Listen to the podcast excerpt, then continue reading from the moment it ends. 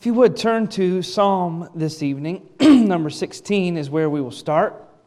And we will be jumping around just a little bit here and there. If you notice that I'm uh, uncomfortable at times um, uh, this morning or some other times, I'm not used to doing that, flipping back and forth. Nothing wrong with that. I just, uh, it's not typically how I end up uh, preaching most of the time. And so uh, we will be there. Uh, mainly, I, I get off with it because I start a whole new passage and then I kind of want to explain that whole passage and then uh, I end up off track somewhere along the way. So I feel like I have trouble focusing sometimes. Uh, so it's not that one way is better than the other, uh, but it's that my brain functions one way or the other. Uh, but for these next few weeks, we're going to be seeking out God's word in this topic of prayer. As I mentioned, we are going to get back to the book of John eventually. And we will start some other expository studies and some other books as we finish this out. But for the next, I guess it is three Sundays or so, we'll be examining some ideas of prayer. You say, well, how for three Sundays in a row are we going to be studying on this topic of prayer? Well, the word prayer is in our Bible 123 different times, not to mention the times it talks about petition or asking the Lord something. Just simply the word prayer is mentioned 123 times.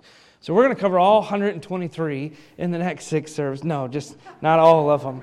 Some of you had looks of fear in your face when we mentioned that.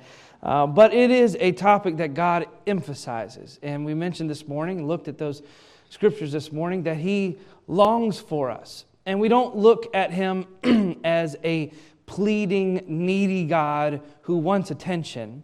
That is not his intention when he tells us to pray.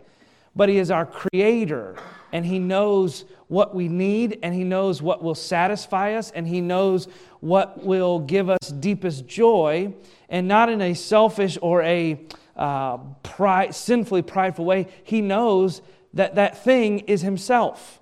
He knows that what will bring us greatest joy in life is our relationship with Him and our satisfaction that we find in Him. So when He commands us, encourages us, and tells us to pray, He doesn't do it as a needy one just wanting a conversation for attention. He does it as one trying to fulfill our need and our satisfaction of joy in Christ. And so, as we look at that these next few weeks, we need to keep that in mind. That as we look at prayer, we cannot simply condense it down uh, to a simple definition or to a simple purpose. It holds many different purposes. It is not just that God, we ask God to accomplish our needs and our desires. It is not just that we communicate and speak to our God, though that is important as well. Uh, prayerlessness is, in a way, uh, one man wrote it this way prayerlessness is a rejection of God as though you were to not speak to a family member, uh, it would offend. And it, in a way, is an offense to God when we don't speak to Him and when we cannot find the time or the interest to pray to Him. And I was trying to be upfront this morning. This is a, a huge struggle of mine. It is a place that I've always found myself struggling consistently over and over and over as times get busy, as uh, my heart may have uh, sin in it from one thing or another. Um, I saw one man that wrote it out. He said it this way He said, with the um, massive uh, amount of resources at our disposal, you can listen to sermons from around the world all week long and not even get a fraction of them listened to. You can read books, you can download them to your phone, you can read books on prayer, you can listen to sermons, all things that help encourage you spiritually. And sometimes we can force our dependence on those things rather than solely, completely depending on Christ. And sometimes our uh, dependence is rerouted to this preaching needs to lift me up, or this book needs to lift me up, or even just simply reading God's word needs to lift me up. But there is far more that God intends for us. He wants this two way relationship back and forth. And we mentioned this morning that the root or the goal of every prayer is to glorify Him, but to glorify Him in Him giving us joy and showing our dependence on Him. I want you to look at Psalm 16. We're going to launch out from one verse in that chapter. And then we're going to look at, uh, I believe, seven different prayers of Scripture showing us that we can pray out of any moment and out of any feeling of our heart. So if you would look at chapter or Psalm 16, verse number 11. Thou wilt show me the path of life. In thy presence is fullness of joy. At thy right hand there are pleasures forevermore. Now, when God saved us, if you're a Christian this evening and He has saved you, this verse is not saying one day when you are in heaven, you will find the fullness of joy. And one way when you are physically at His right hand, you will find pleasures forevermore. Though that is true.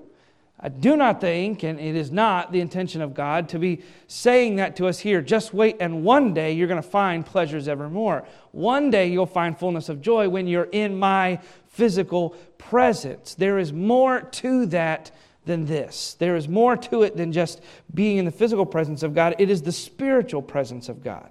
And one of the key ways in which God tells us to enter into His presence, in fact, the only way in which we can go to Him with our petitions is through prayer. And so, if God gives us this gift of prayer, we would be silly not to use it. If you would flip over, I'll kind of give you the next one that we're going to uh, each time, and we'll get a little bit ahead as we go. But look at Psalm 63, if you would. Psalm 63. The prayers of Scripture are amazingly diverse. And so we're just going to look at a few of those tonight. We'll look at some more throughout the next few weeks. and we're going to find in them some words that we can even pray ourselves. Do you ever find yourself struggling in prayer? Or am, am I the only one that struggles in prayer? Do you ever struggle to know what to say or how to say it? I was having a discussion with someone uh, today, actually, two different people kind of voicing the same thing uh, that we sometimes judge our own prayers in a way. I do, at least. And I remember growing up and hearing different lessons on prayer and even going through college or whatever it may be and taking different courses that talk a lot about prayer and all these different things and feeling like I needed to be the one that balanced my prayer. And almost as though it was like some locking com- combination lock that when you twist it just the right way, it unlocks the presence of God. But that is not true. It doesn't teach us you need to have this many sentences of repentance and this much confession. There are some religions that teach that way. We do not find that in Scripture. It doesn't say you have to say this many words, though we need to confess, though we need to repent. It doesn't say you need this many words of thanksgiving, though we need to be thankful. It doesn't say it, when you make your request, a certain amount need to be for other people and a certain amount need to be for yourself. There's no perfect combination to this. God wants us daily to depend on Him in prayer, regardless of how we feel or, or what we're going through or what our experience is. There are certain moments of our lives where it feels like it's a little easier to focus on the needs of others, maybe when our own needs are supplied. That does not mean that when we do have our own needs, it is selfish to go to the Lord in prayer. I struggle thinking that way sometimes that, well, I'm just being selfish by how much I'm praying for myself. That doesn't mean that I want to kneel down and pray for a new car 500 times a day. But when I see the fact that God shows me my need for Himself, prayer is simply asking God for things, as we mentioned it today, but not just physical things and riches and physical blessings. It is asking God for the things that we need most. It is asking God for the right desires. It is asking God for the right heart. It is asking God for His strength. It is asking God for His wisdom. It is asking Him to work in me and give me a desire for spiritual things. My greatest need in this world is God. And the only person and only being that can give that to me is God Himself. The church cannot give you God. A preacher cannot give you God. A book cannot give you God. You cannot give your neighbor God. Your mentor cannot give you God or, or a real relationship with Him. Though we can point others to that, the only one that can give us what we really need and what we actually long for is God Himself, because that is the only thing that can satisfy and give us real joy. And as we think about these prayers of Scripture, what we're going to find in a moment is that in them, each of them, coming out of totally different hearts, totally different circumstances, each of them express a need and dependence on God for real joy and real satisfaction. These prayers are going to cover a spectrum of human experience that go from adoration, strong declarations of faith, exultant joy, prayers that are uh, perplexed over God's ways, groaning and suffering, confession of sin, deep laments, uh, confusion, desperation. And in each of these prayers, you still find rooted in them an expression that God you alone can give me what I need. You alone can give me joy and satisfaction here on this earth. As we just read a moment ago, only in your presence is fullness of joy. Only at your right hand are these things that I must have. And only in these pleasures, these pleasures from God, I can only find them in you. So we're going to look at uh, very quickly. Really, we're just going to let the Word of God speak through this portion of tonight's uh, message. I won't even say too much about each of one of these, uh, but I'm going to mention to you what they kind of uh, promote or, or out of what type of heart they are born, and then we will read them. Okay, so number one, and if you, what I've done in uh, my Bibles at times is I'll uh, highlight them a certain way, or I'll draw a little arrow beside it and put a P beside it to let me know as I'm glancing through that this is a prayer. When I need to find prayers quickly. Of course, I can look things up on my phone and different things, but as I'm scanning through my Bible, if I see a a P, that's a prayer of God. And then I may put underneath of it uh, some of these words that we mention here to kind of show me what type of prayer uh, it is born out of, or what heart this prayer is born out of.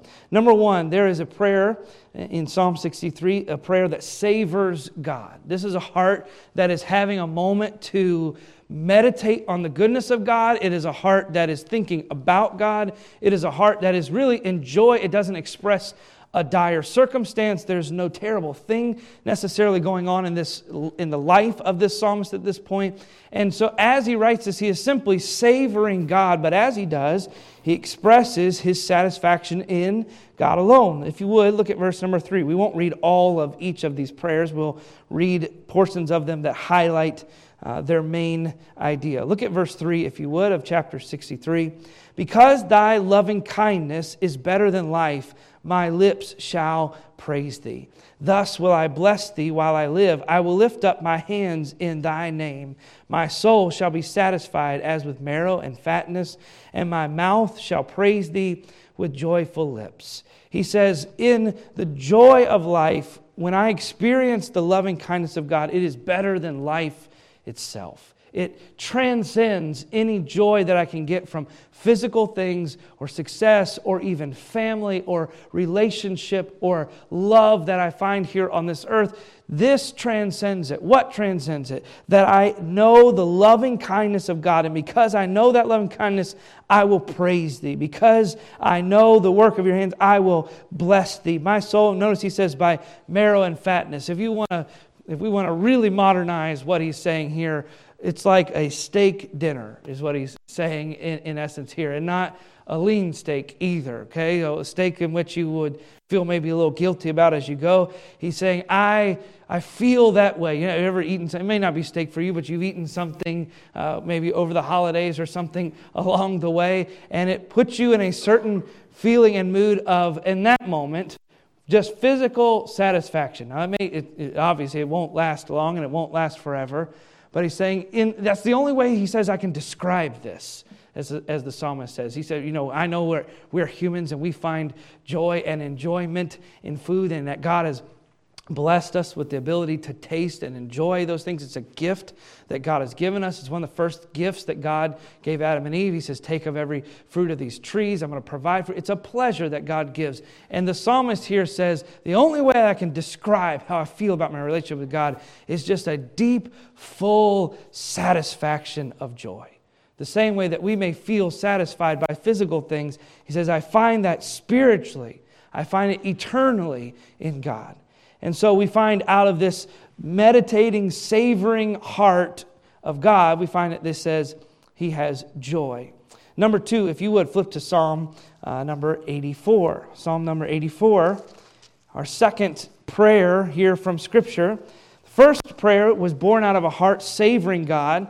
Second prayer is out of a heart that communicates a deep longing for God. So in the first one, he says, I'm totally satisfied by you. I savor you. I meditate on you. You are enjoyment. You are fulfillment. And then in this second psalm, this second prayer that we're going to find, he expresses it a little different way. I don't know that he is full at this moment because he shows a deep longing for God. It is not that God satisfies us. He could satisfy us spiritually every moment, but in our sin nature, we know that we waver.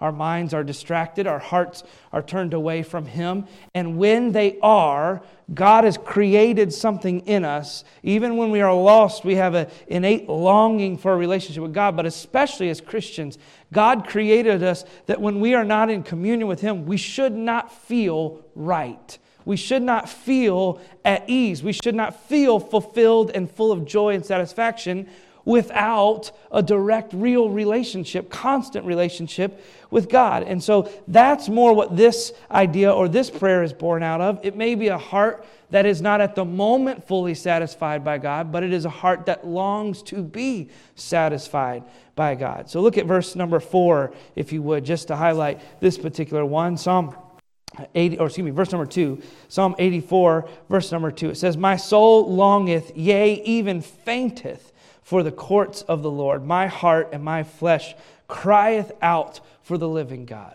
He says, My soul faints. My soul longs. My soul is weak without the Lord. And when my soul is weak without the Lord, that's what he says at the beginning of the verse. What does he say he does at the end of the verse? Notice what it says at the end of verse 2 My heart and my flesh, what? Crieth out for the living God.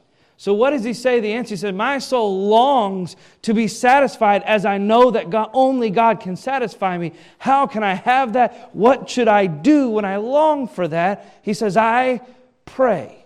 I pray out of a desperate and empty heart in a way when I am not fully satisfied by God, but I long to be fully satisfied by God. How do I do that? Nothing of myself. It starts with I must cry out, I must pray.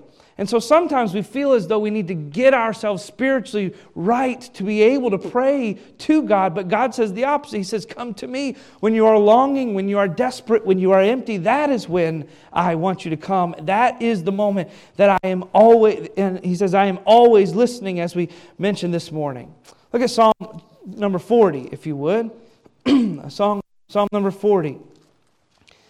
We're going to find, we've seen a prayer of Psalm that savors God. We've seen a prayer that longs for God.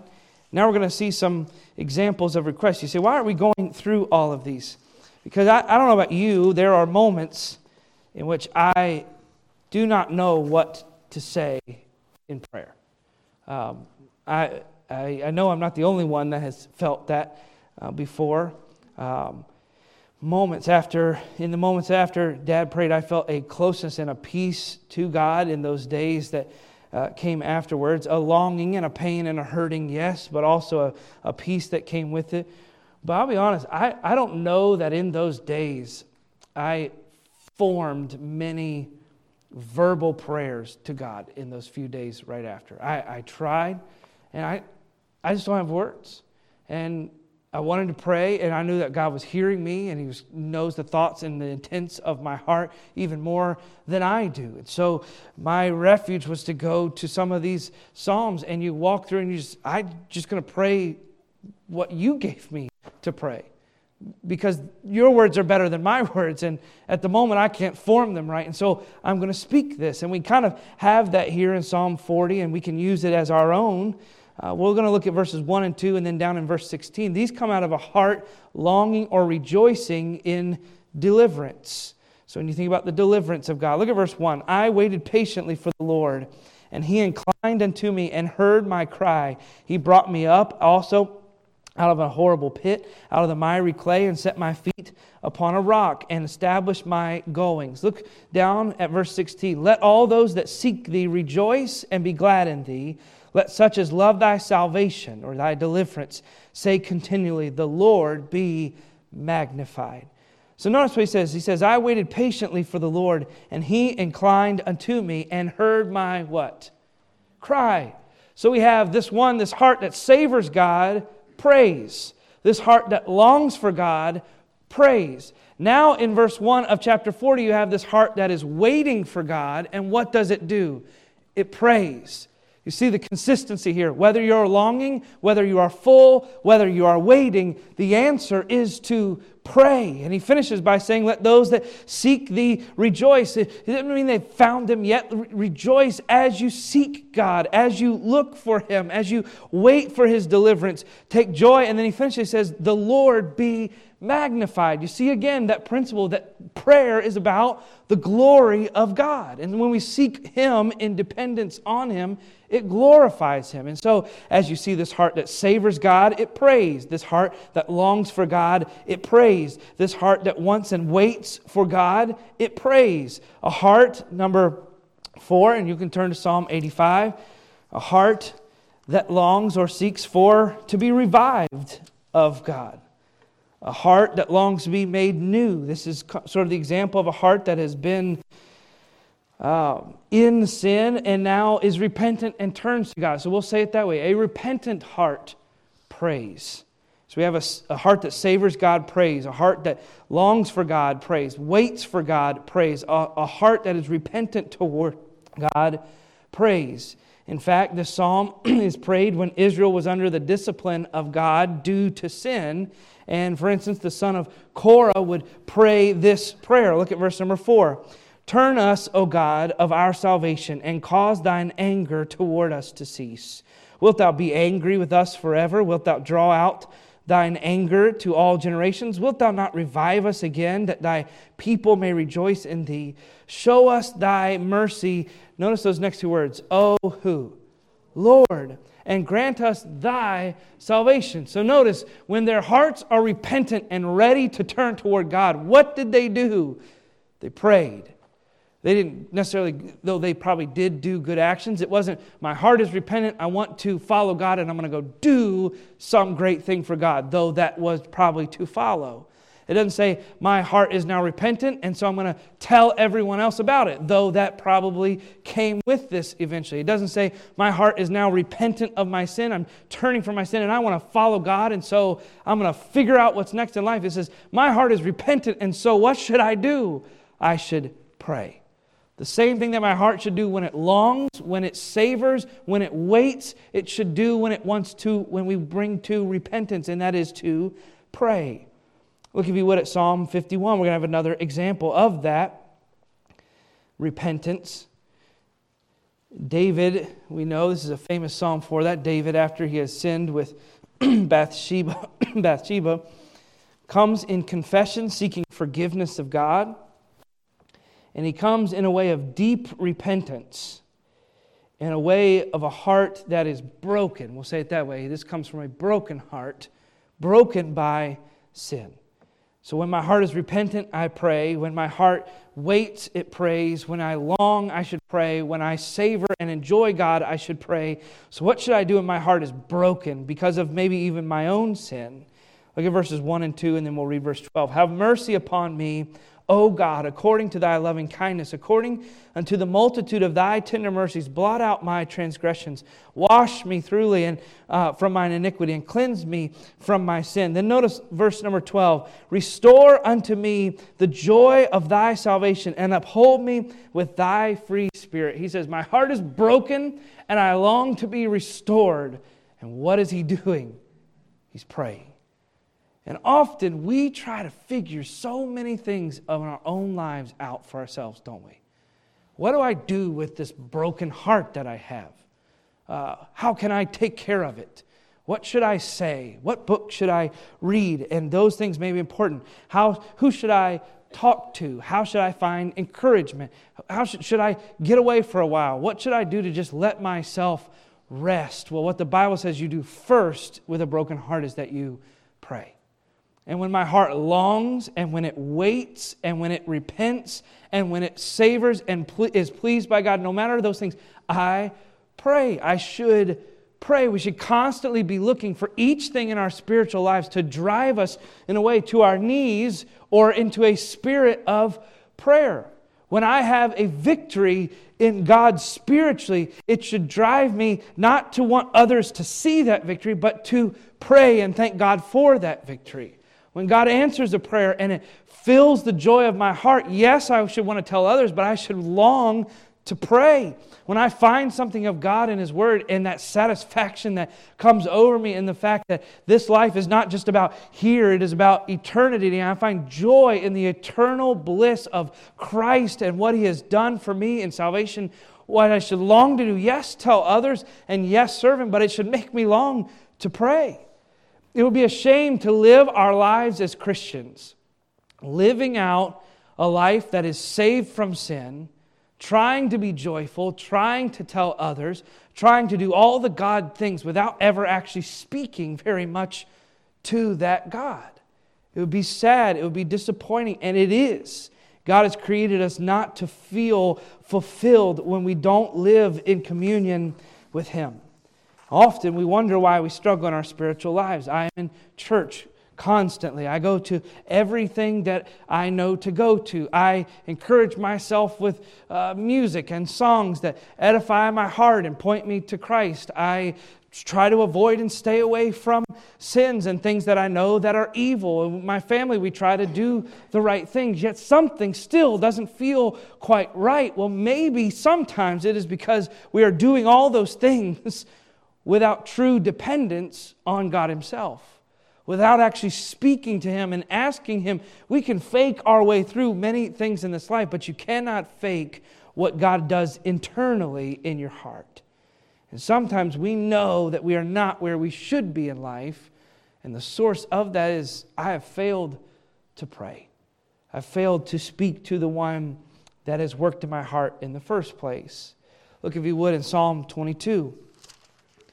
Psalm 22, we'll see another one. This is from a heart of severe, if you want to write it down this way, out beside these verses. This heart is a heart of severe affliction. this prayer comes from a heart of severe affliction. It says, My God, my God, why hast thou forsaken me? Why art thou so far from helping me and from the words of my roaring. Oh, my God, I cry in the daytime, but thou hearest not, and in the night season, and am not and am not silent. But thou art holy, O Lord, O thou that inhabitest the praises of Israel. Go back to verses 1 and 2, if you would, for a moment, because this does not feel like any of the other prayers that we have heard so far, does it? God, I long for you you bring fulfillment, you, you bring fullness of joy, pleasures forevermore. You are the longing of my heart. You will restore unto me the joy of thy salvation. And now here comes this prayer that says, God, why have you forsaken me? And as brash as it sounds, it feels like the psalmist has got something wrong here, right? He, he's off. He's not doing this the way that he should. This is not a prayer. To, if someone comes and prays this prayer when they're praying for the offering, or on Wednesday night we have someone pray for uh, the prayer list, or we open, if I were to open the service in prayer and say, God, why have you forsaken us? Everyone would do look around. What is, what is going on? But in this moment, the affliction of his heart is making him feel this way. And what does he do? He expresses that to God. And though he knows that God has not literally forsaken him and by his presence left him alone, he's expressing to God exactly how he feels. Because God knows exactly how he feels. Because in this moment, this wouldn't have worked for the psalmist to stand up and say, God, this has been hard, but you know that my faith is strong and I trust you and I'm going to plug forward for you because that is not how his heart felt. And who would know that better than God? So it wouldn't have done any good to walk into this prayer and say, God, we're going to make it through when his heart feels something totally different. So, in a moment where he is afflicted and in a moment where there is doubt in his heart, he prays. And you say, well, something still feels off about that. Well, does something sound familiar about these words? Who else prayed, My God, my God, why hast thou forsaken me? Christ did. Because Christ knew that God had walked away and forsaken him as his son? No. But in an example, in a way, in the affliction of his moment as he bore the weight of sin and as it describes it as though the, fa- as the father turned his back toward the sin and the judgment that had been laid on his son. In that moment of affliction what did jesus do? We, we, we should yes pay attention to the words of this prayer but more than that we should pay attention to the moment of this prayer. In a moment of doubt and affliction he just says what his heart is thinking and says what his heart is feeling. I don't know exactly. That, that has always baffled me a little bit that Jesus prayed this prayer from the cross. And as I think about it, and I've read, I don't know how many commentaries and different books of people surmising and making their kind of guesses on why and how he said that and did he feel alone? Did he feel this did he did he did god really leave him for a time? Was the presence of god broken from that of his son? Was there no spirit interaction between the two of them? And the, the truth is that we don't we're not given the details of that answer. But here is what i see and find in that jesus felt forsaken for us and on the cross he suffered the feeling of being forsaken by God, whether physically that happened or not. And in that moment, what did he do? He prayed.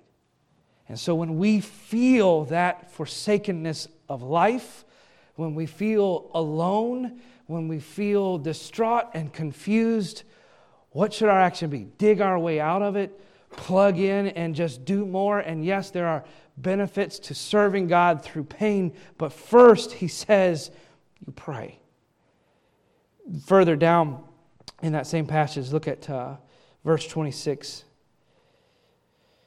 He says, The meek shall eat and be satisfied. They shall praise the Lord that seek him. Your heart shall live forever. What a change of tune from, My God, my God, why hast thou forsaken me, to the meek shall eat and be satisfied. Well, what is that?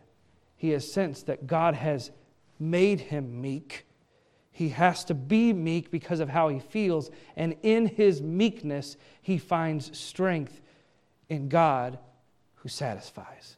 Notice every passage that we've gone to, every prayer that we've gone to so far expresses a different heart a longing heart, a waiting heart, a, a, wandering heart, a repentant heart, a sinful heart, an enjoying, full, and satisfied heart. And what did they all do? They all prayed. And what did they all do? They all expressed some form of joy, knowing only joy is only found in God. Let's look at one final one this evening Psalm number 88, if you would. Psalm number 88. This one is a little different again than the others. If you want to write out beside verse 1 and 2, this comes from a heart of despair, or we could say desolation similar to the one that we just read.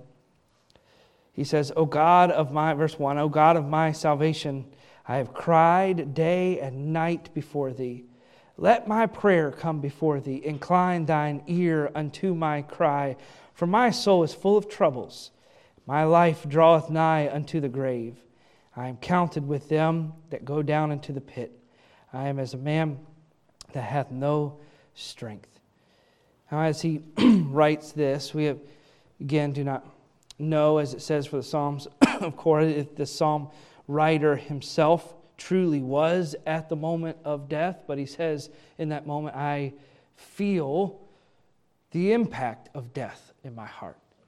And whether it would be his own or someone else's, he says, in that moment of despair and desolation, there's one moment in life. Well, there's many, of course, but there's one defined moment in life that no matter who is there, you must face alone, and that is death. You can be walked there by family, you can be brought to the edge of this life by those that you love, but you cannot cross it with anyone else. You go alone. And as he expresses that here, my soul is full of trouble. Why? I draw nigh to the grave. So what do I do? I pray. Let my prayer be come before thee. Incline, lean your ear to me, is what that says. And it's a beautiful picture that even in our weakest moment and in our dying breath, we can plead to God, lean down to me one more time. And no matter if we're physically facing death or we are facing the effects of death or we are facing the effects of just simply confusion and the despair of our heart from the fact that things are not as they should be on this earth. What should those moments bring out of our hearts? Should bring prayer. I don't know about you, but I struggle with this. When my heart is longing, my first thought is not often to pray. My heart is repentant. Ironically, sometimes my first thought is not to pray. When my heart is full and satisfied, have you ever walked out of church, maybe on a Sunday morning or sometime, you walked out of church and thought, man, that was encouraging? You know what is ironic about that? How many times has it happened to myself where I walk out, man, that was encouraging. That song really pointed me to Christ and, and made me feel good about my Savior. And then the sermon pointed at this, and God worked in my heart. And I'll go to my car and I may drive home, and I'm thinking, man, that was so good. And I never say a word to God about it. It's a struggle. I don't know why it is. Well, I know some general reasons why it is that humans that we struggle to pray. But even in our spiritual moments, sometimes we fail to pray. One author wrote that all of our greatest failures are prayer failures. And when you examine these Psalms of Scripture and see what heart they were prayed from, it's hard not to agree. So I wonder tonight, your heart may not fall into one of these seven prayers. It may not fall into one of these, these seven, but it falls somewhere in line with a prayer of Scripture. Your prayer, is it one of desperation or despair? Is it one of longing? Are you at a moment right now where you are satisfied, where God is working in your heart? Is your heart right now longing for another's joy and peace and satisfaction or salvation? Is your heart waiting for God to do a certain thing, waiting for an answer to a certain prayer.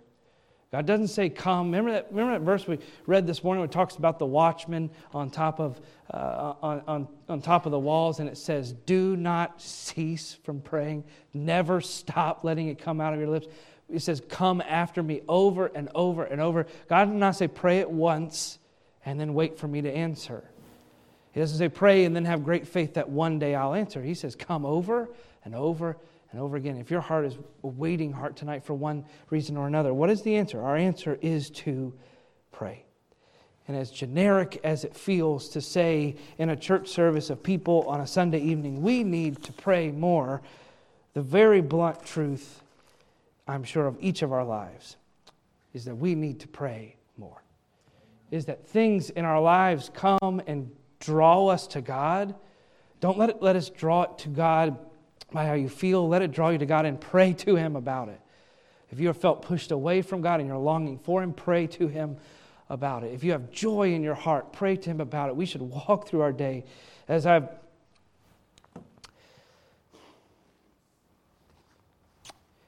sorry. One of the hardest things about losing dad is there's been so many times where something happens and I just want to tell him.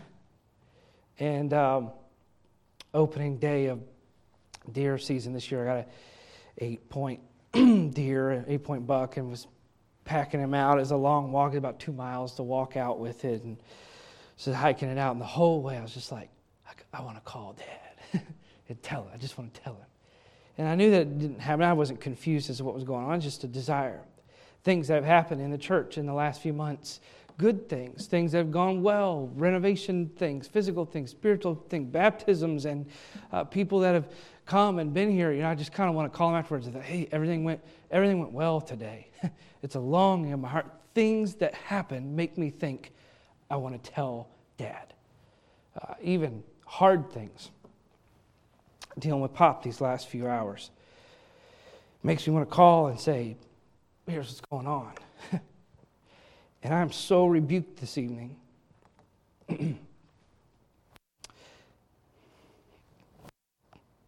that my heart does not always feel that way about my God. That things don't remind me to pray quite as often as they should. And it reminds me, though I have a physical father I cannot speak to, I have a heavenly father who never stops listening and yet I struggle. And so, if you would this evening, pray with me.